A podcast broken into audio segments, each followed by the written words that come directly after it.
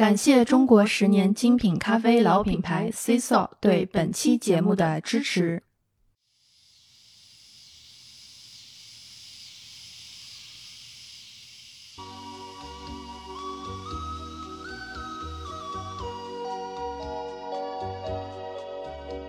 大家好，下面让我们一起关注近期天气变化。据市气象台发布的最新消息。现实肤浅市近期晴热升级，气温持续攀高，热浪扑面，高温蓝色持续预警中。大部分城区气温都接近或达到三十五摄氏度，未来将阶段性出现三十六度以上高温。请外出和居家的市民朋友们做好防暑防晒准备，注意补水。嗯，补水，这样的天气急需冷萃续命，但出门。怕晒怕热怕麻烦，外卖又怕口感打折，不如试一试 C s o 长颈鹿冷萃咖啡液。选取门店出品的同款咖啡豆，利用冷萃技术保留咖啡香气和风味，品质在线，随时随地复刻门店品质，精品咖啡随意门成就，达成。撕开条状咖啡液，倒进牛奶、苏打水、乌龙茶、果汁，一秒即溶，冷热皆可。更多尝试，更多选择，解放双手，一秒实现咖啡自由，懒人咖啡师成就达成。零糖、零脂、零添加，提神醒脑，促进代谢，消除水肿，抑制食欲，快乐健康水成就达成。原价九十九元长颈鹿冷萃咖啡液，限时肤浅特别优惠价一百三十八元两盒，加赠冷萃咖啡杯。前往天猫 C s o 旗舰店，跟客服报暗号“限时肤浅”。领取专属优惠券，限时优惠自发布日起至六月三十日。天气预报显示，未来会持续高温预警，伴随而来的是干燥闷热或潮湿雨天不断，身体心境也随之变化。自己做一杯冷萃吧，至少拥有这一刻清凉。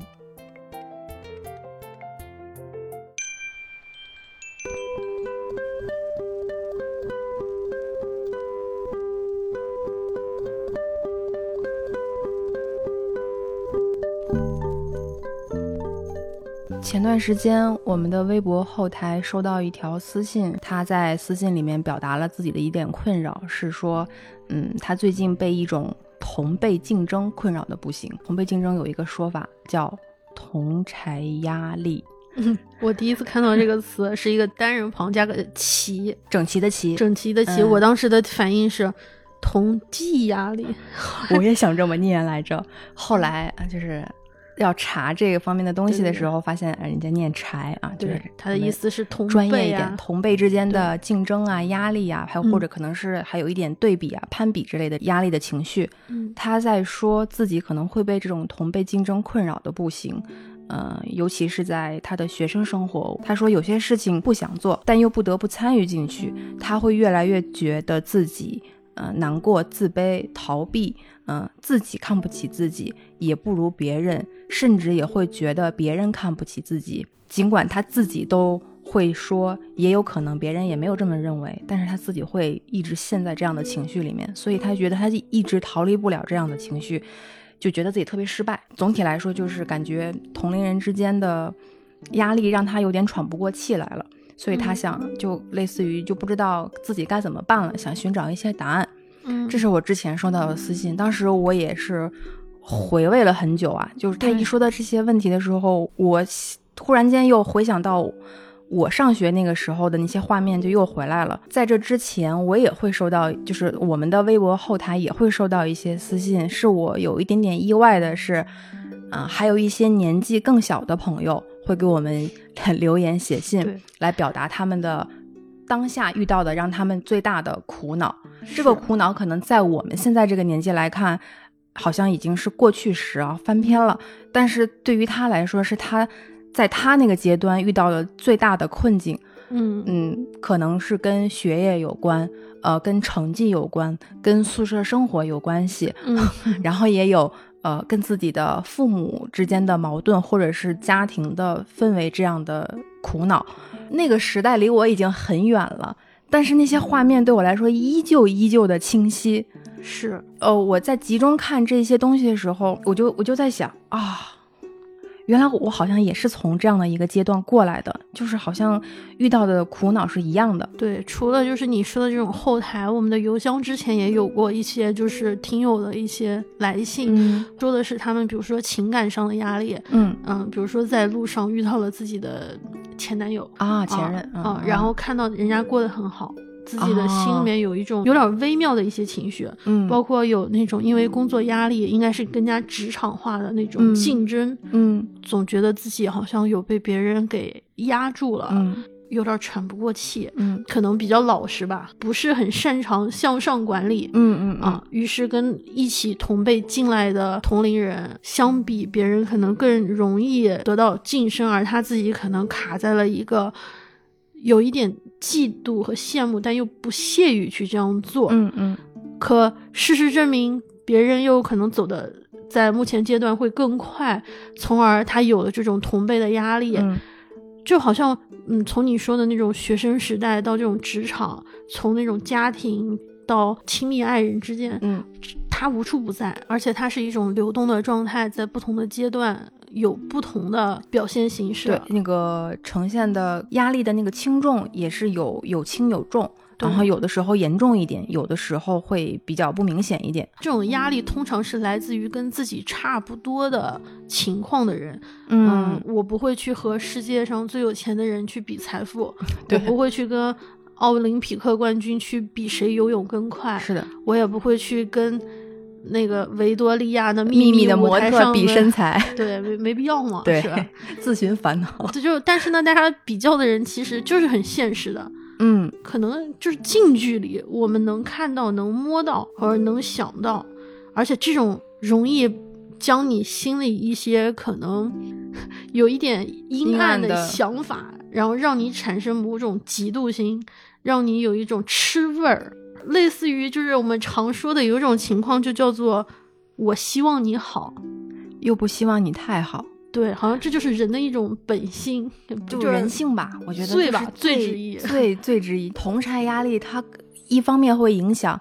你就是你会觉得自己不如别人，然后从而产生对自我的怀疑。嗯，另外一种压力，它会诱导你误会全世界吧，嫉妒心的产生。嗯嗯，那嫉妒心到一定程度的时候，它可能会让你的一些认知更扭曲一点，就会发生。我是希望你好的，但是我又希望你别太好，这两种情绪是完全不矛盾。嗯，人性就是这样，就是我希望你好是真心的。嗯，我希望你别太好，也是真心的，所以这也是我们俩这一期想借着同柴压力和私信的这位朋友提出的困惑而想聊的一期主题，呃，我们就来分享分享。亲身经历的亲身经历的一些关于同同辈压力的这种竞争啊，还有你自己内心阴暗的小嫉妒心、吃醋的心理，是。就现在可能聊这个，还是要从我们自己身上开始说。嗯，比如说，作为我们成长的过程之中，从你微博收到的私信的那个情况来说，当我们在学生时代的时候，其实就是会啊，会有那种羡慕别人学习比我好。对，那会儿基本上都是同龄人嘛。啊，为什么别人成绩比我考得好，我也很用功啊？或者是说，你为什么会比我受欢迎？嗯，我们在啊，比如说参加学校活动的时候，为什么你竞选呀，或者是竞竞争啊，或者是获得什么东西就比我强？我是我我自己觉得我们之间没有什么太大差距，为什么你会比我更受欢迎？为什么我就会被会被落选？等等这样的情况是太多了。对，就像是那种。呃，年轻就是小小朋友那种特别细微的，就尤其是关系很好的两个女生，对，就是你跟你的好朋友之间，你会觉得，哎，就是谁好一点，谁差一点，尤其是当有一个人把这个问题给你戳破，嗯，因为我不是男生啊，所以我估计男生可能有，但我不了解，嗯，就是你经常会看到一种电影，是你喜欢的男生，结果他喜欢你的好朋友，对，这 虽然很很狗血，很狗血，但确实是。是存在的，对，然后然后会嫉妒，就比如说我们一起出现在某一个场合，为什么来找你要对我们联系方式的男生比较多？对我们两个人同时争取一个角色，为什么你就比我要更擅长，或者为什么我觉得我自己的能力就不够，或者就是但没有从自己的身上，嗯，找解决问题的办法，全部在分析周围的环境对他造成的。就是要用家长的话说，你要有这功夫用在学习上比较一下多好。那学习上也不是没比，对吧？也实际上也比。哎，你有这种压力吗？就是同柴压力？咱们还是说同辈吧，这个词太高深了。你有同辈压力吗？有，应该从小就有。我当时的同桌那个字写的特别好，特别特别干净。我们老师就说啊，你看看人家的作业页面多整洁，你看你那个作业页面擦的那个。就橡皮擦完的那个地方全是印儿，一看就知道你没有好好写。人家写的一个字是一个字儿，你那写的是一片一片的。我觉得我现在字写的也不差，但是那个时候就会觉得我能证明比我写的可好太多了。但我们不不比这个 不比不比不比。但是但当时就觉得，凭什么他字写的比我好呀？我不服气。然后回，但回家嘛，表面上说我们是写能看清就行，谁花这时间在这上面？然后回家开始狂描字帖，开始抄笔记，就给这个老师的作业一定要写的更加的认真，更加的仔细，就等着老师夸我。结果老师从来再也没有夸过这件事儿。但你说这是不是就是一个所谓的同辈的这种压力？那你有过就是比如说你和你身边关系特别好的同学朋友，呃，在一定时间内内的成绩？有一些差距、差别，或者你们同时在参加一些，如果啊，如果有什么校园活动之类的，感觉你的表现没有你的朋友们那么出彩的时候，你会有嗯看不起自己，觉得就是。啊，是不是还是自己不行？为什么他们那么好？会不会他们也看不起我的那种心态吗？有 有，我就记得特别清楚，是我们那个大学军训，嗯，因为我当时个子还算比较高，嗯嗯，我们开始走那个正步，你知道吧？知道知道，方阵，对对。呃，我你是前面带带带队的吗？我是站在那个角上的那个人，就是本来我，因为我和我的当时大学的本科的好朋友，我们俩就是身高差不多，本来是被安排在这个方阵的，就是那个四个角中间的一个角，嗯。所以别人要标我啊！对对对对对，向你看齐。哎，嗯，然后我个子呢，其实就是当时在这一排里面可能算比较高的，他就站我旁边，我会觉得还蛮爽的。我可是四个角之一呢。结果走着走着，可能就的确就走的不太好，就或者走着走着走歪了，然后别人标我 就就一个一个矩形走成了菱形，一直在晃。队伍歪了，你这个标杆歪了。教官就会把我跟我同学，就当时的好朋友，就会把我们换一下。这样的话呢，我就变成了中间那个，我就要去标他。那个时候我心里面就有一种，是我不行吗？是我不会走路吗？怎么刚上大学给我人生就来了这么严重的一个？我当时心好难过，嗯嗯，就觉得。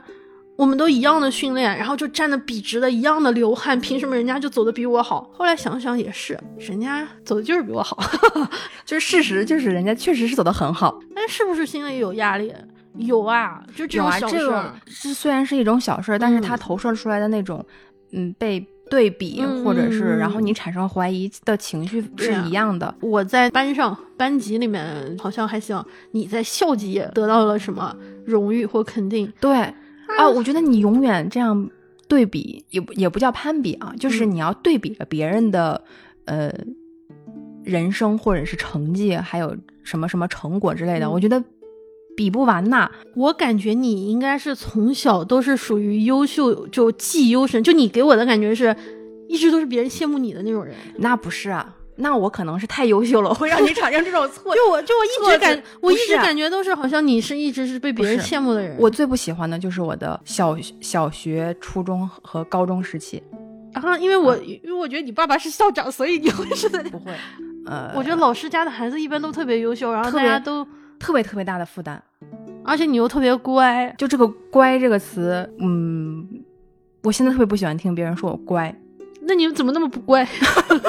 就从小就是看起来很乖，是因为我知道这样的方式有利于我 身心健 康。对，但是我其实是一个很抗拒和很抗、很排斥的那种。你要让我干嘛干嘛。嗯，虽然我从小就按照很多朋友从微博后台发来的那些自己的心事和困惑来讲的话，我中学时期或者是年轻时候的心事反而不太因为这些，是因为我从小就知道我的水平就这样。虽然大家会认为你的爸爸是教育工作者，你的爸爸是老师，你们家庭氛围一定会很好，嗯，你的成绩也不会特别的糟糕。我我是没觉得我成绩特别糟糕，但我也没有大家想象中的所谓的老师的孩子就一定是很优秀的。老师的孩子有两种极端，一种就特别好。有一种就特别混混不吝，我也没有那么混不吝。对，所以你在我心目中应该是属于比较好的。没有，就是个很平庸的，就确实存在这种中间地带的，就是灰色地带的。就是比如说，因为你你家庭是，比如说是老师嘛，嗯，他也会说别人家的孩子。当然，我从小听到的就是家里人会跟我说：“你看，同样爸爸都是校长，嗯，人家校长的孩子多么多么多么的优秀，你呢？”你看看你现在是在干什么？你这个成绩会为什么这么差啊？人家校长的孩子学习成绩这么优秀，在城里面，在县里面，在哪哪哪里面都参加了各种比赛，而你呢，你一点都不要强，不好强，不去争取。嗯，如果按照这样说法的话，我确实是不属于那种呃要强的那一类，就是我不我不喜欢。你是主动放弃的？哎，对，我从小就是嗯。嗯，不行，我要我有我自己的节奏，你去你催不了我，你也推动不了我。这个事情我喜欢，我肯定就往前窜了。嗯，我不喜欢，那就就我就有我自己的节奏，不是我要你非常稳是吧？啊，对，稳如老狗。就从小就这样，所以即便我听到很多，你看别人家的孩子，你看别人老师家的孩子是怎么怎么样的，但是我丝毫没有被这个困扰，因为我很清楚我自己的能力底线在哪里。如果你当时说我的某几科成，就是我擅长的那几科成绩，啊，有一段时间发挥的不好，我我会伤心，我会难过，我会觉得啊，为什么他们发挥好了，我没有？但是在我不擅长的领域，我发挥不好，那是正常的呀。啊，我我从来没有对这一方面有过很高的预期，我我努力了就可以了，我追寻的是我的这个过程，我确实努力了。那么至于这个结果是不是我想要的，我希望是，那不是。那是多么正常的一件事情。我知道为啥我俩能做朋友了，在这一点上就真的是非常的像。就是我我虽然说我之前有种种种种那什么嘛，嗯，但是就像嗯我其他的朋友说的，我的灾后重建能力特别好，就我属于那种你是比我好，嗯，那你就比我好呗，那你就比我好呗。对，然后我就觉得我只要不差就行了，就可能就我只要没有成为你们的什么拖油瓶啊，让你们天天操心我是不是。今天又惹事儿啦，是明天又犯事儿啦，明天又惹闯祸啦，明天就让你晚上睡不着觉了，对，就就可以了。我们自己做的自我调节，对我们真的是自自我调节。我从小就属于 自我调节，就心态可好了。而且，就算我们家，我以前跟我爸经常发生冲突的一个巨大的点，就是你看别人结婚了啊，嫁了一个多好多好的人，对对啊，别人生孩子了，哇，孩子都会叫爷爷了，哇 哇。然后比如说是呃什么说谁谁谁，我到现在现在都记得，我当年刚毕业工作，就是工资还不到一万块，就几千块钱的时候，我爸说，呃，你知道吗？谁谁谁家的我我爸的发小的一个孩子在上海。做新东方的老师啊，一个月挣五万块钱啊，可厉害了！人家也是学英语的，人怎么那么厉害？然后我这几年，我每次一看到那个就是教辅，就是这个出现了问题，嗯，我的第一反应是不知道那个五万块钱的我的那个爸爸的发小的孩子现在过得还好吗？他一定很好吧？虽然没有五万，应该有两万五吧？但是就是他每次那么说我的时候，我都会说：那你知道人家为此付出了对对对心血吗？啊，因为以前我我是去上新东方。课的人，嗯，然后他的那个朋友的孩子是去教课的人，我知道一定是在不同的课堂之间 来回的窜，一定是很辛苦的备课摸课，因为我自己也有朋友，所以我爸说那些的时候，他只看到了那一面。后来我刚在北京工作几年，家里面还对我抱有就是回家考公务员这个期待的时候，每次回家，我爸都会说：“你看谁谁家孩子在我们这边大学当老师，还有谁谁家孩子考了我们当地的税务局啊。”教师可厉害了，然后再看看你一个月打工挣个几千块钱，还得自己租房子，然后我心态就特别好。我说是，我说他们现在混混的可好了，你知道吗？我回来之后他开车接我，我今天晚上我们去吃饭，他请客。人现在不在老家混的好吗？那人家就请我。我爸说你怎么就没有那种一危机感呢？我说也不是说他他没有了这个我就能过得更好。也不是说，对呀，我过上了这个会对人家带来怎么样的变化？我是我，他是他，这有啥好比的呀？对呀，就是两种截然不同的人生嘛，两条不同的，完全是两条不同的路啊。当时有一次，我把我爸就是给怼急了，嗯。你怎么不跟人家爸爸比呢？然后我爸当时好久都没有睬我。这是我特别最近想说的话，就是为什么就光拿我比？你怎么不跟人家爸爸比呢？对啊，老在比。但我但我这话不能说。我说过一次，我爸好几天没搭理我，然后就是我感觉这话说的特别伤人，伤人了，伤人。但他们可以说我们，然后这种压力我们始终是有。我把这一切都归结于时代的局限性，所以我特别理解这一代。但是这样的话我也不会说出口。嗯嗯。当年不成熟，但我爸现在已经不再说这种话了，因为随着时间的发展，就是你放到更大的时间维度去看，哎呀，咱家孩子比上不足，比下有余吧，还有点责任心，还有点担当，对于我爸来说也够了。我经常说嘛，我也没有闯多大的祸，虽然我也没有获得多大的功勋，对吧？就是对啊，就是多大的功勋是大呢？就多大的成绩？小区那个十人团团长，有多么成功？核酸馆馆长，十人团队带领者，就多成功的人生算叫成功呢？成功的定义又是谁规定的呢？标准我应该参考谁呢？那你让我对比的另外一个人，嗯，那还有比他更好的人，那怎么办？是，所以其实，在我中学时代，我身边的朋友，他们擅长的我不擅长，我擅长的人家也擅长，所以总体总结呢，就是人家就会有比我更擅长多一点点的地方，我我比我是比不完的。嗯，我觉得这点上面真的就是我俩能做朋友，就是我俩能做这档播客，让别人误会我俩很温柔，就是其实很大的一个原因就是我俩一直都是那种还是有一点想要进步，还是有一点想要往前走一走，探索一下自己，或者是做做一些啥。嗯，但同时呢，我俩就是看似温柔的表面，其实是我俩没那么想成功，也不能这么说，就是我们俩没有那么。既定的目标就是我们俩的目标是很抽象、很模糊的。嗯，就比如说做播客这件事情，咱俩做，咱俩就没啥压力的原因是我们俩觉得，只要就是比如说还有人，就是从一开始陪我们的人，还有人在，偶尔他回来听一下，给我回复一个什么，你给我们呃留言分享分享你的感受，你的最近的呃呃分享你的近况吧啊，就是你分享你任何想分享的，是我觉得。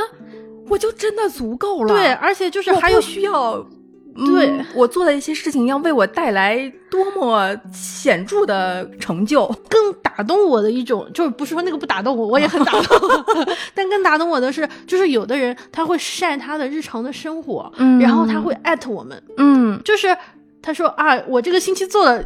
什么事情？对，其中有件事情是听播客，还有一个就是这是我最近的生活。然后他分享他的生活的时候艾特了我，那一刻我就觉得，我觉得我做播客可能就是这种时候是我感觉到最满足的。对，但另外一方面我又觉得自己不是很上进。没有没有，这一点你得学我。我的目标可是你给我说说。走走进东南亚，深入法兰西，让德意志人民也听一听我们的声音。开玩笑，他们不懂中文是吧？全世界都在学中国话，然后跟我一样呢呢不分，然后都跟我一样念同济压力。那天看到我们的那个播客，竟然还有什么玻利维亚的听友，我当时不就跟你说了吗？没准人家是拿来练中文的哦，不是不是，赶紧否认。对，但我冒昧了。对对，但是就是我就说我们的这种同辈压力有有时候看上去很轻松嘛，包括就是可能其他的一些小伙伴说我们做这件事情，你俩也没怎么准备，怎么还有人听俩说呢？他会觉得就是我们好像还是比较轻松的，相对没有那么大的压力。他会说你看其他人家怎么样，但我们俩自己没有这种比较的原因就是。我们吃过这个苦，对，所以我们在未来的事情上都不愿意给自己再套进那个这个怪圈里面吧。对对对，就是你从小就是在一个别人家嗯孩子的对比对照这样的过呃环境里面走出来的，甚至你到了上了大学，嗯，你大学的环境其实有一点点偏。有一点点啊，就是偏职场的那种感觉，然后甚至在在之后，你真正进入了职场，嗯，那么你会有意无意的被周围环境影响，你会有被迫的对比，比如在同期，你和你的同龄人在做同一件事情，被一起考察，被一起评价，嗯嗯。被一起出评分，那这样的竞争意识就会产生对比心态和同辈之间的压力。嗯，然后再加上再根据每个人的性格不同，有的人遇事是好强的，必须要争第一，或者必须要争一个最好的，那可能这样的压力对他来说有好有坏。那么还有一种特别容易自我怀疑、妄自菲薄的，那这样的呃同辈之间的这种压力会给他带来的困惑或者是焦虑感会更重，你会让自己真的就深陷在这里面。嗯，但是从我们从我自己，就是我们俩聊到现在为止，说了一些就是这种压力带来的让人不太开心吧，嗯或者让人走进就有一种陷入某种绝望。某种绝望你为什么要拿我跟别人比？你为什么就对，就我也我当时也会产生，我恨我自己为什么没有和他一样好，为什嗯么他能够争取到的东西我没有争取到，而为什么也就是像思经理说的，为嗯什么我也要做着我并不想做的事情，我还得强迫我去做，这样的就烦恼太多了。对，但是我想跟大大家说的就是，嗯，作为一个知名的这个灾后重建心理重建标兵哈，嗯我觉得有的时候这种心理是是有必要的，这种压力感其实你也不用一定把它当做一个不好的东西，嗯也许你换一个角度看，它可能也会是一个还不错的事情，能够让你往前进一点儿。就我自己的一个亲身的经历，就是当时我就是一个安徽的普通的二本，嗯，本科的时候，当然我的当时的同同龄人他们有考的非常好的，嗯。然后他们就考出去了，去了北京、上海，而我就还是在省内嘛，而且又是一个普通的二本，就就我们当时的老师就是说，我们学英语，然后老师就是说，你以后只要能考到市里面的老师的编制，就已经很难了，那是几百比一、几十比一的一个比例，你们如果只要能够啊、呃考上一个公务员，哪怕是县里的。呃，你们都已经很不错了，还指望什么呀？就意思就是你的那个天花板就在那儿嗯啊，嗯，不要想着什么呃其他的可能性了。但是我还挺感谢的，就是那个时候应该是 社交网络刚起来吧，呃，看到别人的校内网、嗯人人网嗯嗯那个时候，然后看了别人的，比如说 QQ 空间，别人的生活，嗯我大一大二都在那种没有什么压力，就同龄人中就觉得过得挺好的，嗯，什么就觉得要就这么下课过下去了。去学校门口买点吃的，然后嗯大家唱唱 KTV，然后一起玩一玩，就很开心，看看电视剧。后来忽然到大三的时候，我发现啊，我有比如说武汉的同学，就是这种二线城市的同学，他们在做项目，嗯，就是他老板会给他去做项目，嗯，然后他会去看很多的书，看很多的报告，然后写自己的东西。虽然他会抱怨他在加班，什么做课题，但是那一刻我就觉得啊，人家过的是这样的生活，我那一刻有点压力。紧接着，我看到我上海和我们当时大部分考得好的都去了上海，嗯他们过的生活是说起来有点搞笑，人家晒了一幅吃西餐、吃牛排，在一个非常环境好的餐厅里面吃牛排的那个景象。嗯大学之前我是没有吃过高档牛排，可能只有那种普通的那种避风塘、上岛咖啡的那种。嗯嗯那一刻，我看到人家在很高的楼上吃着非常高档次，当时可能我也不知道是什么一个情况了，但那一刻我就觉得，原来从小跟我原来高中一个班的同学，我们现在已经有了这么大的区别，而我就是出国去读书的朋友，他们接触的又是不一样的东西，他们在。不同的国家之间来回的旅行，而我去一个南京还要跟家里面伸手要钱，就是嗯还不一定能够去得成。那一刻真的是就觉得那种压力袭来，但我觉得这是一个非常好的事情。我忽然觉得自己不能再天天去 KTV 唱歌了嗯，不能再去天天去吃那个煎豆腐，吃的特别开心了。所以哎，我，是不是跑个题？每个大学的那个周围的煎豆腐都特别好吃，我就我们以前也是，是吧？还有蛋卷儿，呃对对对对对对，是吧？就特别好吃。然后我就，然后但是这个时候我就觉得真的是不能再这样，我不想成为那个什么几十比一考上了一个教师岗位会很很满足的人。嗯我想试试其他的可能性。嗯所以从大三开始，我就疯狂的就是去图书馆，我就觉得真的不行，不能再这样了啊！感谢新东方，这个这个地方是发自内心，我去了上了一次新东方的课程，呃，看到了不同的人，来自于全国各地，大家都在上海一起上课，那一刻就加上我其他的各种压力放一起，于是。我大三那年真的是每天晚上在图书馆泡到就是十十点多，就是回去闭馆。对，早上七点多，然后我们有一群小伙伴，嗯，然后大家都会为了考研嘛，其实也知道考研不一定就能考得上，而且老师会说优先考本校或者是考本省，但我当时就觉得我还是要考北京，嗯，本来是想考苏州来着，后来就是觉得我还是要考北京，我还是想要去，嗯。这个我们这个专业里面比较好的学校去看一看，我想去接触更多的人，是在那种压力之下，我才会有当时那么大的付出。我觉得就是后来考研考上了之后，然后能够留在北京啊什么，其实都是源自于可能现在看起来很简单的一份牛排的照片，别人做一个课题，别人的一个随口的抱怨。一次我去上海上新东方口译课的那种普通的培训课，但是这些给我巨大压力的同时，也是我能够变成现在的自己，我很感恩的一点。嗯，如果没有这些，如果当时我一点压力都没有，我活的每天就是很高兴，我就吃那个煎豆腐吃的那么高兴，我现在也许也活得很开心，也许已经膝下儿女成群。哇塞！但我现在很满意我现在的自己的状态。对，那就是你要感谢你当时的。当时的选择就是你当时那个时候做的不是最最优解的选择，最完美的选择，而是最适合你当下的选择。因为你的内心已经动了，是，所以你就不会再举满足于我要天天吃煎豆腐。煎豆腐我哪里错了？就所以我就说，就那个朋友嘛，可能亲切一点。就我觉得那个小朋友他的问题是，他现在可能嗯觉得学业压力给他带来了很多，还有其他的家庭的压力，很多其他的压力。但是我真的觉得。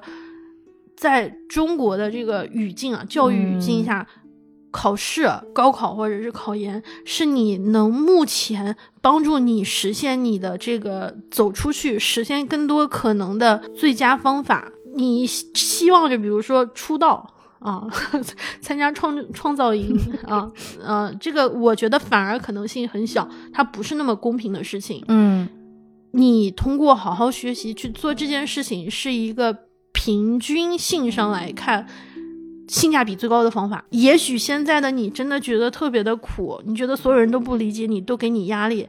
但是，如果你扛过去了，如果你真的能够就是把握住了，能够很好的跟这种压力平衡了，很有可能你未来会有更多的可能性。好好学习吧，朋友，我是真的，我就是我是真的发自肺腑的想说，就是好好学习。对，似乎大家对于就是有一些备受困扰的小朋友们，对于同辈压力、同辈竞争带来的焦虑情绪和让你很痛苦的那个点，好像是你应该混淆了一些目的。就比如说，你现在所做的一切事情，到底是为了完成你。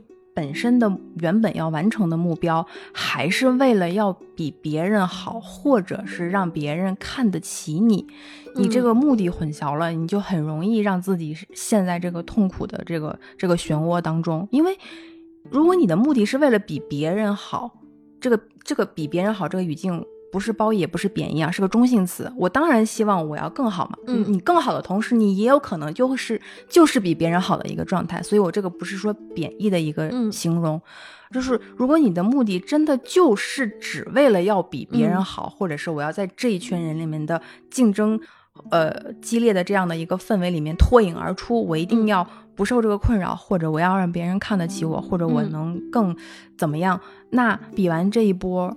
那下一波就会冒出来啊！对这个问题解决了，新的问题就会出来了。你中学时代的苦恼解决了，你大学时候的苦恼就来了。是的，你大学时候的苦恼结束了，嗯，职场欢迎你，现实社会欢迎你。就人一定会遭受到现实的毒打，就是这种压力的东西，它就像是社会的那种毒打一样，对，你是逃不开的，你只有。去学习怎么跟他互搏，怎么去跟他平衡。也许这次的打你逃开了，但是下次你还是会遇到。对，而且程度不一哦，不一定哦，我们预测不到哦。或者你老觉得自己啊技不如人啊，看不起自己，低人一等，我就是个 loser，我就是个失败者，我真的就是一无一无是处，就感觉我们不擅长干别的，但很擅长给自己贴。贬低自己的标签是啊，就是这也是我以前中学时代经常会干的事情。就是你现在可以慢慢的想一想，你随意的把这些标签贴在自己身上，那这些标签本身到底是什么意思呀？它是只是属于只是贴在你身上吗？这些所谓的这些名词，什么低人一等啊，失败者，在不同环境、不同语境、不同情况下，人人都会遇到这样的事情。那么如果这样来说的话，那人人都是失败者。人人都是低人一等吗？所以这个标签就不能让标签束缚住了你。嗯，我可能这个话说的会有一点不是特别迎合当下的一些趋势。嗯，但事实上，我觉得无论是说躺平、摆烂，嗯，这种说法似乎很流行，但其实大部分人说的时候都是嘴上随便说一说。他只是说摆烂一分钟，躺平一小时。紧接着，所有说这种话的人，他自己其实还是在对。如果你真的相信了，我不学了，啊，我不干了。OK，你家有矿。如果你就是吃喝不愁，像我们可能是一个普通人，对，还是需要靠自己。我觉得这种话可以说那么一会儿，有一个时间的限制。但从根本上，我是觉得是不太不要相信，对你不要相信别人说什么，你去看他们在做做什么。这些说这些话的人，他们自己是不是真的就躺平了？他们之后是什么样？对，听别人怎么说和看别人怎么做是完全不同的事情。而我们这些压力，有一部分是我们看到了我们自己给自己的，我们看到了别人之后，我们给自己的压力，有没有可能有一种可能是？因为我们的眼光现在只放在了自己身上，嗯，只放在了这一次考试，只放在了这一次学校的活动，啊，竞赛，对，只放在了这短暂的一小个圈圈里面。而你把这个东西，一旦你要是放大去看，我觉得可能会有不一样的感受吧。我和别校都算是小镇青年，我们来自于可能三线甚至说是四线的城市。六线城镇的郊区，我是。厂区，对我们还是厂区的，我们就是一个普通郊区的，就普通，就特，我们就是小镇青年，我们不是天之骄子，我们也没有生来就拿奥林匹克，就是没有，那那个太高了，可能他最大的成就是广播台台长，嘘，然后就比如说我就是一个广播操领操员，我俩还挺优秀的，就。就是如果你放到就是这个层面来说，我们俩实在是就是 二本学生，太普通的本科学生了，就是太普通了。我们可能这整个可能社会更大部分的人，嗯，北大呀、清华呀，就是 有啊，对吧？但它不是一个常见的。他是很优秀的人，也许这一批优秀的人 有自己开解自己的方法。对对对对对对，他们也有他们的苦恼，谁知道呢？但但比如说像我们这种人，好像我们的烦恼就特别的俗，甚至我们有的时候不仅是会烦恼我自己，甚至我还会烦恼别人。我会烦恼就是我过得不咋好。为什么别人过得比我好啊？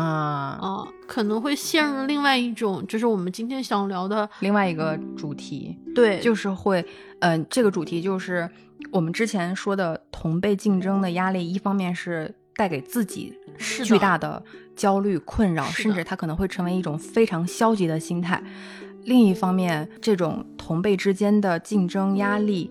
嗯，可能会让你迷失。对这个度，一旦让你你自己控制不了的话，它可能会发展到一个极端的、稍微极端的一个情况之下，就是人的嫉妒心，它很容易就让人对会对你为什么比我好，我不能够接受的这样的一个心态。是，这种压力，这种同辈的压力，一方面是会让你自我否定，陷入极度的自我否定、自我怀疑；另外一个极端就是可能让你极度的怀疑别人，让你极度的质疑，凭什么？凭什么？凭什么你比我好？对，在在那种情况之下，又会影响你的社交或者你的人际人际关系、社交关系。而人总是和别人产生联系的，对这种东西就会让你对现实不满，对你自己的生活不满，对你。目前所呃处的，就是你自己现在做的工作不满意，你同事，你任何东西都会使你产生不满或者是产生抱怨抱怨情绪的一个一个点。嗯，所以就是怎么去，包括面对就是另外一种压力，就是我们我们邮箱中说到有一些人，比如说面对前男友啊，然后我过得不好，对，然后我看到他过得好，我心里会难受，受不了。对，就是这是这是很正常的。是的，是的，是的。就是你经常看电视剧，就会有我要去参加我前男友的婚礼了，然后我该穿成什么样？嗯，我要带上谁 去参加我前男友的婚礼？对。然后包括工作的时候，我干的不好，你也别干得好。如果这件事情会有这种，就是你看，有的是戏剧哈，但是戏剧有的时候是来源于生活嘛。我们生活中其实不缺这样的例子。我最近一直琢磨的人到底什么样是一才叫一个活生生的人？嗯，会嫉妒吧？就有缺陷有。对对对，我并不认为有这样心态的人，我就直接否定你。嗯，那你确实是一个不怎么样的人。嗯，不，我觉得。人就是会有嫉妒心吧，嗯，就或多或少，嗯，多多少少，大大小小，而且压力的产物，对，最直白的你的人性的那个点，啊，就是七宗罪，击中你的内心，它就是存在的，而且时常就我们可能不知不觉总会有一点点认知扭曲，就是我们会自己深陷到一个只看消极不看积极。就是。我们只在意、只放大消极的那一部分，而不看任何自己积极的点，或者是让我们能够产生积极心态的点。还有一种心态是非黑即白，是，就是一旦我这个事情没有做好，那我就是个。彻头彻尾的失败者，就会或多或少的产生这种嫉妒心。同龄人之间的，对，啊，职场的、家庭的、朋友之间的，我觉得这个无处不在。我想到一个比较经典的例子哈，就是把情场、职场、生活都是融在一起的一个例子，就是，呃，《红楼梦》两个人物，一个是林黛玉，一个是史湘云。其实史湘云的出身也特别惨，她也是父母双亡。虽然是史家大家族，但她从小是在叔叔家生活。嗯，中间记得袭人委托她帮忙宝玉做一些针线活的时候，她晚上作为一个大小姐，但她也要干活干到三更天，就夜里很深夜。嗯，而且就是说她有的时候活的还不如丫鬟。她的出身这个背景也是很凄惨嘛。另外就是黛玉，黛玉可能就是大家也知道她的背景啊，来了就是外婆家啊，来了贾母府上荣国府，可是她也是父母双亡，但是他们家还是不错的，也是一个应该是姑苏吧，一个就算是比较大的家族。你看，其实黛玉还得到了宝玉和众姊妹的就是关心，然后贾母对她也很上心，她从各个层面上都得到了很多的东西。而湘云来回在叔叔家能来一趟大观园，都是感觉像放风一样，能来能来一趟就不错了。念个诗，好像感觉哇，好开心啊，放风啊。可是，就我个人觉得是湘云的背景会更凄惨，因为她同时还接受着劳动剥削，但是呢。在这种情况下，他还是能够作诗，他还是能够醉卧在芍药花，就喝醉了趴在那个石头上，他还能够就是打趣。我记得在《红楼梦》那个第七十六回的时候，有一次是那个大家当时都在赏月嘛，贾母在这之前说说，哎呀，现在咱们这边人已经不够多啦，不似当年的热闹了。贾母就随口说，俩人都听了去。后来俩人晚上就是聊天的时候，黛玉就想到自己。扶栏垂泪，心想：你们家这一大家子人还不够热闹，我一个孤女怎么样？怎么样？怎么样？但是湘云也听到了，然后湘云就安慰她。那天晚上好像是大家都不在吧，所以湘云安慰她。然后湘云当时说的，我觉得特别好。她说：“你是个明白人，何必做此形象自苦？嗯，我也和你一样，我就不似你这样心窄。何况你又多病，还不自己保养？哎呦天哪！我应该把这话说给。”我爸 是因为他们之前就一直就是湘云一直跟那个呃，就是黛玉也经常有一些反击啊、口角啊。嗯嗯，林黛玉就嘲笑他说，一天到晚那个咬舌子，爱哥哥爱哥哥，幺爱三四五，就是因为嘲笑他二发不清。你跟我乐乐一样，但你看，他也当时他也不介意，他就说，啊，他说行呗，啊，他也不会觉得自卑。他当时史湘云当时反驳林黛玉那个的时候，他说的也就是，他说你就是自己比世人都好，也犯不着就是看到一个人比你那啥，你就打趣一个。这一辈子我是比不上你，我只能保佑你以后找一个咬舌的林姐夫，特别豁达。他没有因为别人说，呃，你看我口齿不清，我被人盯上了，给人因为这件事情就是攻，也不能说攻击，就是。被人阴阳怪气了，被人指出来了，我从此就不说话了。而史湘云整个就是一个话特别多的人，感觉就是光风霁月那样的一个人物，就非常的胸襟很宽厚。说白了就是你的心真的要够大，对，然后你也要练习让自己的心大一点。你能想象如果林黛玉被，呃，就是史湘云或者被宝宝钗说？你咬字不清楚，一天到晚那，我的妈呀，我是不敢想，就是他会怎么去面对这个，因为他可能跟自身的这种自己的性格也有关系，是，但是这种性格。在那个就是在书里面，是的，是是是供我们欣赏的一个角度，是啊，我们可以去欣赏不同人的不同性格，然后不同的性格影响每个人的说话的方式和对待不同事物的态度。但是换到我们现实生活里面，我希望我们还是。心大一点，对，就是同样的这种情况，你把你自己逼到了一个犄角旮旯，就像那个香云说的，就是自苦，嗯，然后你处处就是觉得自己怎么样。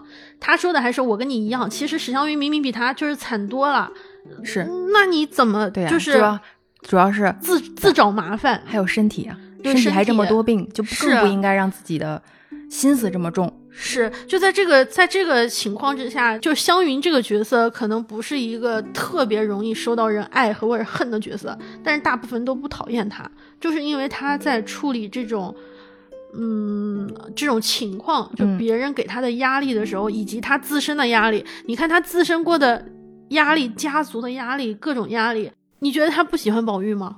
我觉得也不好说。嗯，但他面对众姊妹。呃，当他喜欢作诗啊，作为一个诗疯子，他去，就是我喜欢作诗，所以我疯狂的作诗。我喝醉了，趴在石头上，我也要 给你吟两句诗。你会觉得他知道他自己想要的是什么，虽然最后后来的结局好 像也是，嗯，不是特别的，好像说啊，好人就一定要好报。这一点是大家一定要记得，就是我觉得不是说好人，就是你努力了就一定有一个什么好的收获，成为一个女状元什么的。对，但是。至少在我们可以看到的范围里，他面对困境，面对家族的毒打，他至少活得要轻松一点，比黛玉要轻松很多。嗯，而且受到的姊妹之间的那种关照也会更多，他也会积极的给那些人一些反馈，他会去感谢宝钗帮他做螃蟹宴啊，种种种种，都是来自于他应付压力的这种方式。对，自救能力很强。他不是参加高考了？但是他整个这一套体系，他面对人生的这种东西，我觉得人生的态度可能会比具体的一次考试，嗯，更重要。嗯，这一点上还有一个特别特别好的，近乎于教科书般的例子，就是也是同样来自于影视作品，大名鼎鼎的甄嬛和沈眉庄，他俩的关系是我觉得。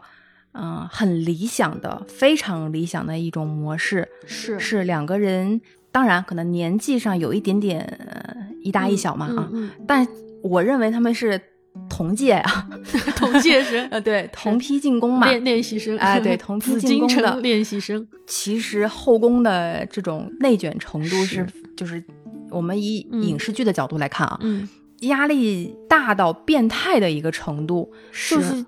必须是需要你你死我活的那样的一个程度，才能够争取自己活下来。四方墙里面的生活，当两个好朋友一起进宫来负责同一个目标，就比如说要 同一个客户，同一个客户的时候，在现实生活中很容易就会出现，当初有多情投意合，最后就会有多分道扬镳，甚至反目成仇。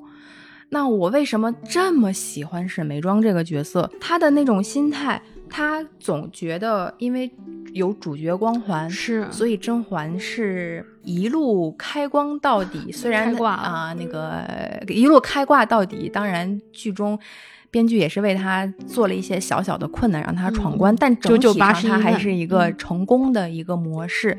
眉庄就基本上永远是在甄嬛的身后吧。一方面是沈眉庄自己不想去，就是看透了，不想去争了，也不想去斗了；另一方面，在他还没有彻底死心死之前，他也是想过想要靠自己的能力去赢得客户的喜欢。华妃不还中间挑事儿吗？说，哎，你瞅瞅，你这好姐妹上去了，你怎么办？他还得经历别人的挑拨离间。对。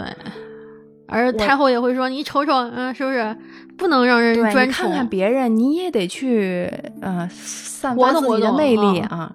所以，就是他也是在处于一个不自己有意无意要去竞争和被迫去竞争的一个局面。当他是先得到客户的青睐的，那么与此同时，他另外的一个他最好的伙伴之后也得到了客户的青睐，甚至要比他的业绩还要好。哎，对，那个时候我特别想。”揣摩沈眉庄的心思，就是我没有那么完美，我在那个时候可能嫉妒心是还挺强的，就是特别失落。但是我表面上会说没有关系啦，那也是我最好的朋友嘛。嗯嗯，但是我又特别佩服他俩之间的坦荡。就是甄嬛会问他，你有没有吃醋一点点？你有没有嫉嫉妒一点点？啊，你有没有怎么样？那眉庄很坦然的是说，对我是有一点，但是。他说：“那我吃得完醋吗？我妒忌别人，我妒忌得过来吗？今天不是你，明天就有别人，我宁愿是你。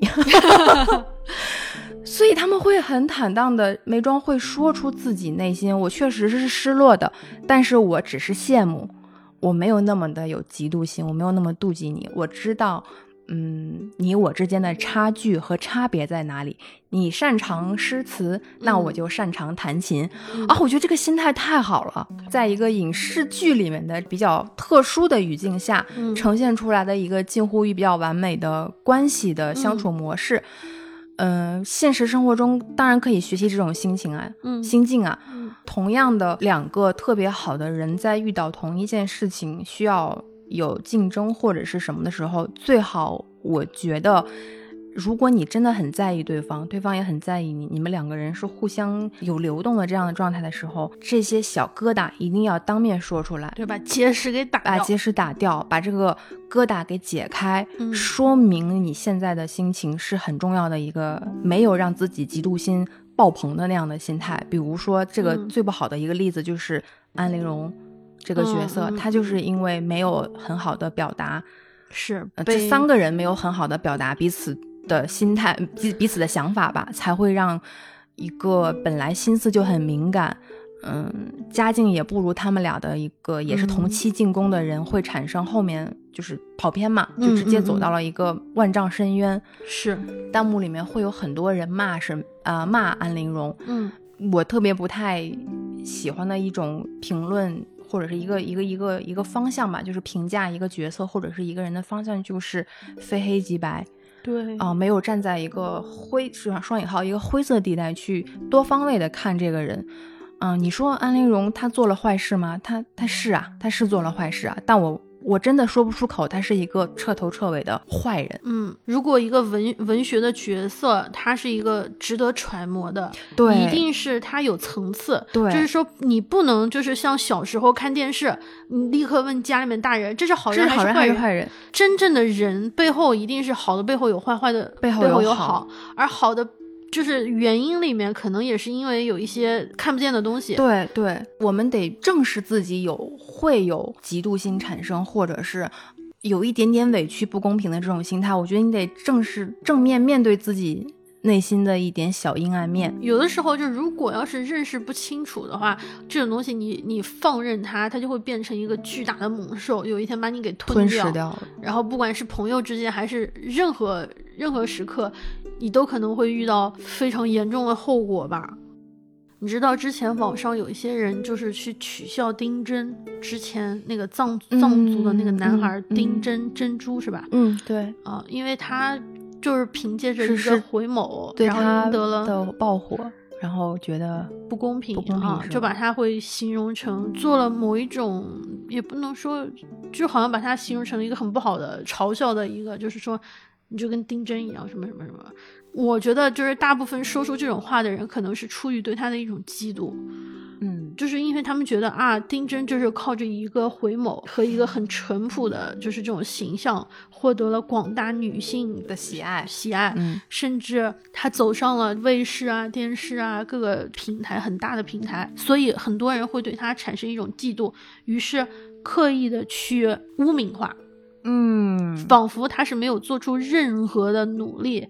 便轻松获得了这一切，但是事实上，你你怎么知道人家背后没有什么？嗯，就咱就说，人就是长得好看，你 你有啥好比的？人家就是上镜，这一点就打败了好多镜头恐惧症的人。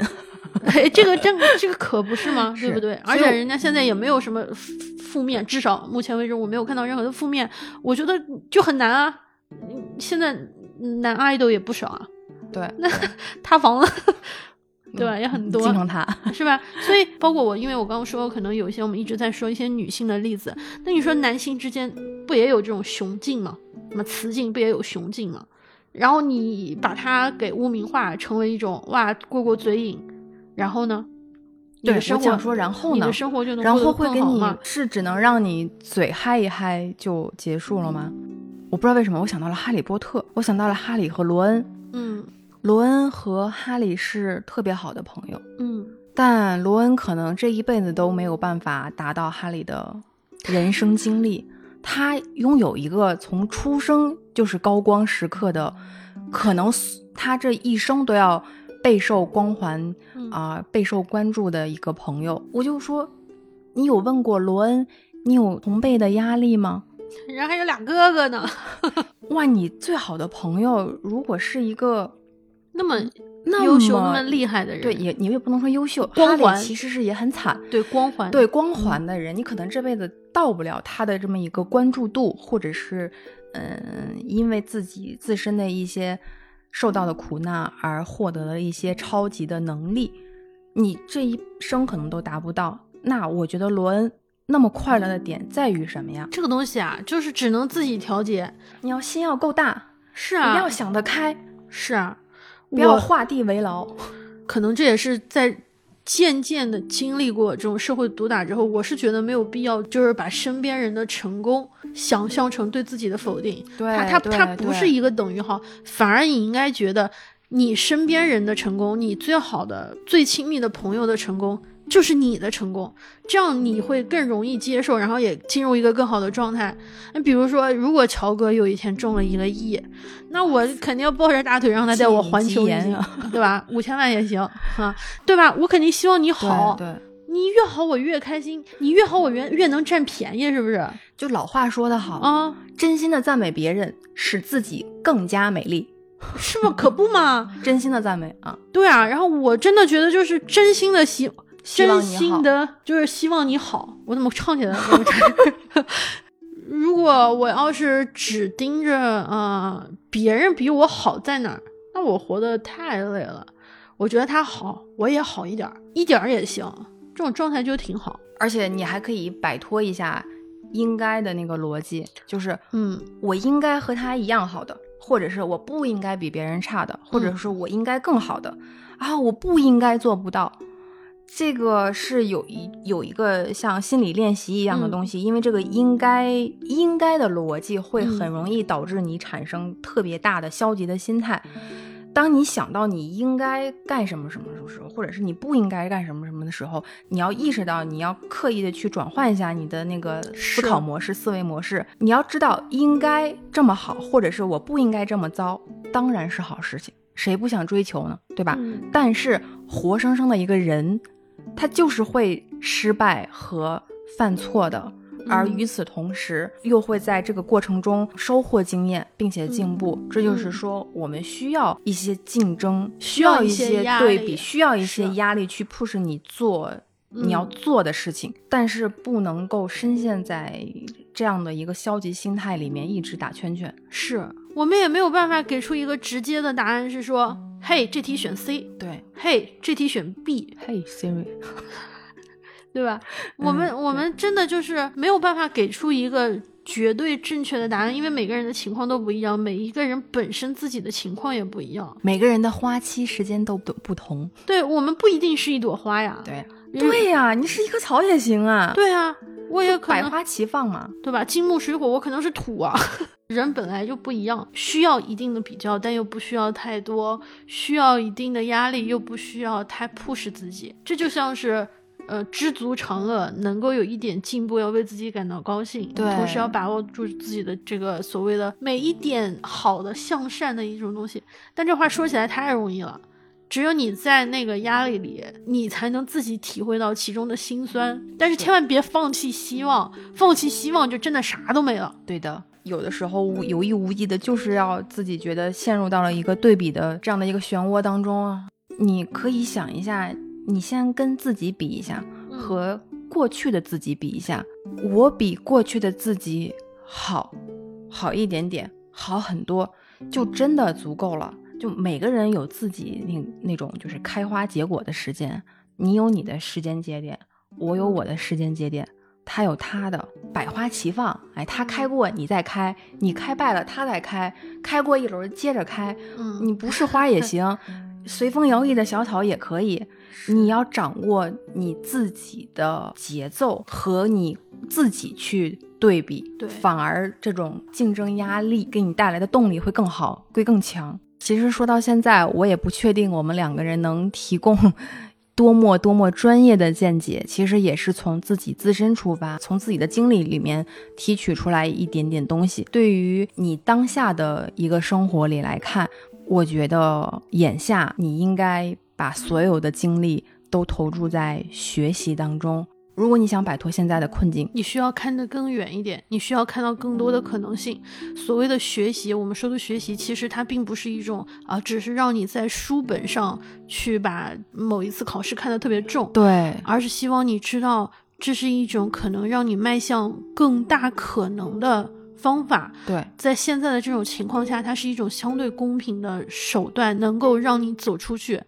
你不希望有父母的束缚，那你就。考出去，这样你就有更多的可能性去实现一些有的没的。当然，也不是说完全就是说让你二十四小时里面花十二个小时一直在学习。你这种学习可能也不光是指的是那种学业上的，还包括一些你的见识上的东西。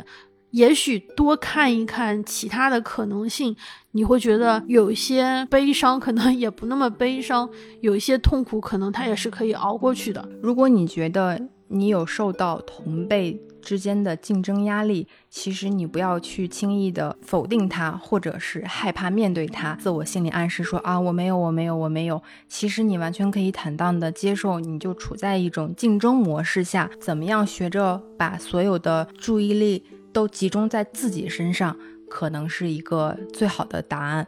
对这种竞争，既既然避免不了。不如直接面对。对，包括就是我们说那个遇到前男友的啊，遇到就是可能同龄人同辈的职场上的压力也是。我觉得前男友不管他找什么样的新的女朋友，嗯，他如果就是那样一个人，你们都分手了。就没有必要在乎他新找什么人，对。他已经跟你没有关系了，已经是前任了。就又来了一句老话啊，去他的吧，专注自己，去他的吧，去别人的吧，你只专注你自己。是，至于那些可能在职场上跟你有一些对你来说，可能你觉得他们给了你很大压力的，去他们的吧，他们爱爱怎么样怎么样。如果身上能有一些你觉得你可以学习的，你就去学习；如果你觉得那种东西你不屑，那就做好自己。就是心安理得很重要，对，嗯，那我们这期就先到这里了。然后我们也祝大家都能够心安理得吧，有一丝丝心里的平静。对，做好心理准备去接受社会的毒打。对，